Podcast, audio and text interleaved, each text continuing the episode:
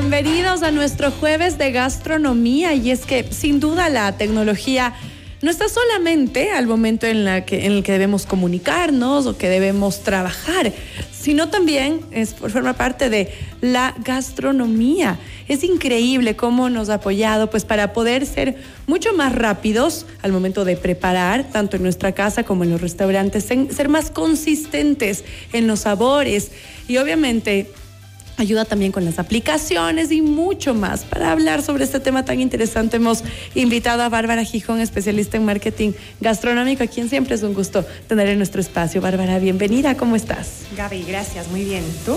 Muy bien, encantada. Si puedes, tal vez vamos a pegarnos un poquito más al, al micrófono y vamos a conversar sobre este tema. Fuera de micrófonos, hablábamos sobre la tecnología y es increíble cómo está en todo, y hablando de la gastronomía desde el inicio, ¿Qué tal si hablamos sobre del tema de la agricultura? Desde ahí ya podemos ver la consistencia en los productos para que tenga un, acabado perfecto al momento de que se utilicen ya en un restaurante, en nuestra casa y que los platos sean sumamente consistentes. No, sí, por supuesto. Em, creo que la tecnología desde el punto de vista de la agricultura eh, está viviendo una revolución importantísima en nuestro país y en otros países también. Eh, estábamos hablando también un poquito acerca de la fragancia digital, de cómo desarrollan estos sistemas para percibir la fragancia de las frutas, de las verduras, de los alimentos y determinar eh, si es que ya están maduros, si es que ya están pasados, si es que aún sirven para la comercialización y venta y por lo tanto ser más sostenibles y tratar de aprovechar esa materia prima. ¿Y cómo es? ¿Es como un robot, un aparato por el que se ponen los alimentos y de alguna manera literalmente al decir fragancia, los huelen y así, se ve cuáles son los que están en, buen estado y no. Sí, es un aparato que se acerca a las frutas, a las verduras, a las hortalizas y determina a través de diferentes algoritmos de inteligencia artificial eh, si es que la, verdura está lista o no, si está pasada o no y si está en óptimas condiciones. ¡Qué maravilla! Bueno, entonces vamos por, por la raíz de los productos, que eso influye muchísimo. Sabemos que los chefs son de los que madrugan a los mercados a elegir el producto correcto, pero si tenemos a la tecnología de nuestra mano, pues mucho mejor. Una vez que llega, por ejemplo, a nuestra casa o llega también a un restaurante, ¿Cuál sería el papel de la tecnología para que los platos sean consistentes? Para que si yo voy hoy un día a un gran restaurante y me llevo una experiencia increíble y vuelvo después de un mes, pues sea exactamente la misma experiencia. Yo creo que eso es un gran reto para los chefs. No, por supuesto. Y se habla cada día más del blockchain y de poder eh, tener este sistema de trazabilidad desde el agricultor hasta el consumidor final o hasta la mesa del restaurante. Y es interesante, digamos, en una cafetería de especialidad, yo, Bárbara Gijón, me tomo un café y quisiera darle un tip al agricultor que, cosechó y procesó toda esta el café, pues a través del blockchain y todos estos eh, sistemas inteligentes de rastreo y trazabilidad, lo puedo hacer. Así que cada día más la tecnología nos va a unir realmente al, farm to table como tal. si queremos dar una propina no solo al mesero, al chef, a la gente que trabaja, podemos también ahora dar a la persona que cultivó. ¿Y qué tan complejo es? ¿Qué tan, eh, sabes, tal vez de un tema de costos? Porque yo estoy segura que si yo fuera dueña de un restaurante sería un valor agregado increíble. Increíble, totalmente. ¿no? Poder hacer esto.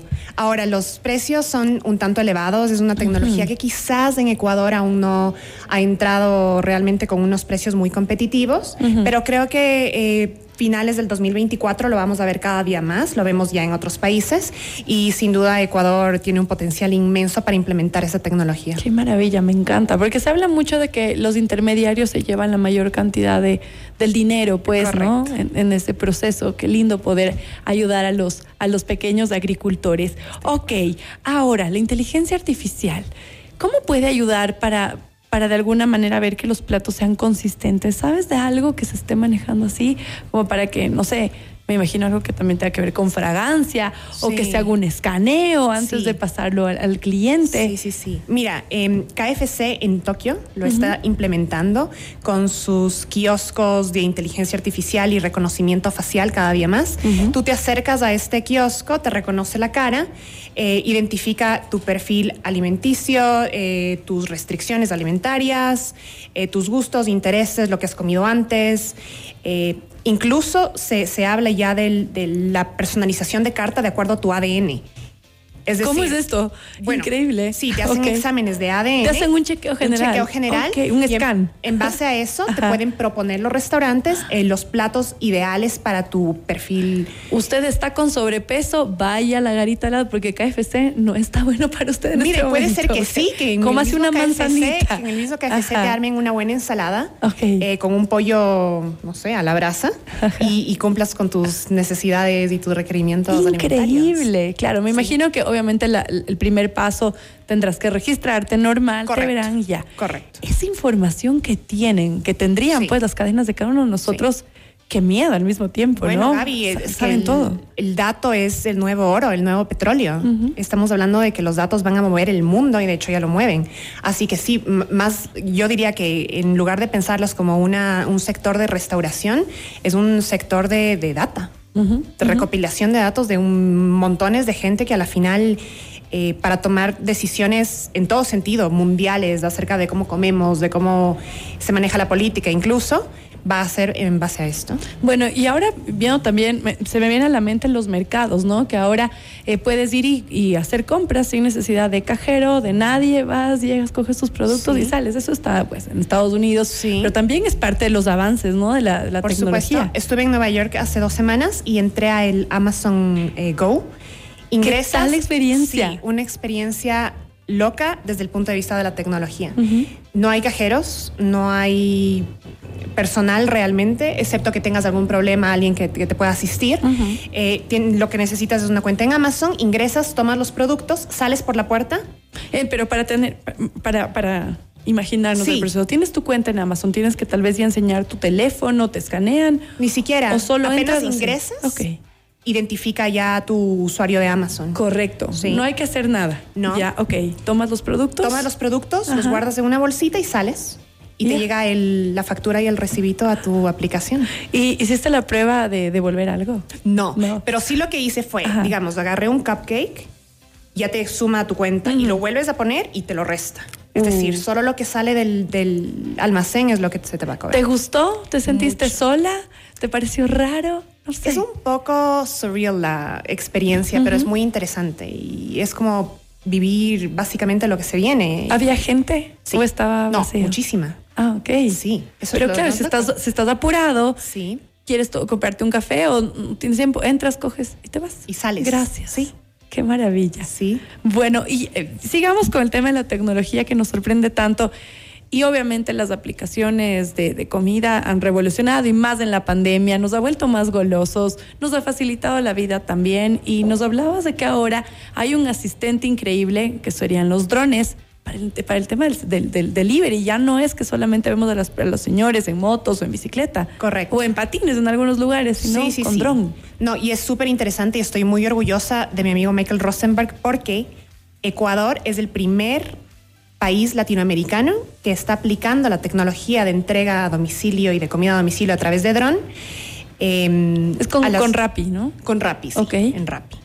Eh, hacia las afueras de la ciudad. Entonces, en Puembo, antes realmente no podías pedir mucho utilizando la aplicación y hoy por hoy puedes solicitar la entrega a través de dron eh, y un un transcurso de, yo qué sé, de 45 minutos desde el restaurante hasta el, punto de encuentro, se reduce a 5 minutos, así que es realmente revolucionario. Si nos escuchan desde Puembo, ya saben que hay esta opción increíble y que, pero puede ser de día o de noche, el, vuelo en el dron en la noche también se puede hacer. sí, sí, sí, se puede hacer, se puede hacer, debe haber un límite de hora también. Seguro, ajá. Sí, pero sí que se puede hacer sin ningún problema. ¿Y cómo hacen? ¿En el restaurante manejan el dron? ¿Quién se encarga? ¿Cómo, cómo es el lado humano sí. en este Lo que pasa este es que el lado humano nunca se va a perder a pesar de la implementación de estas tecnologías.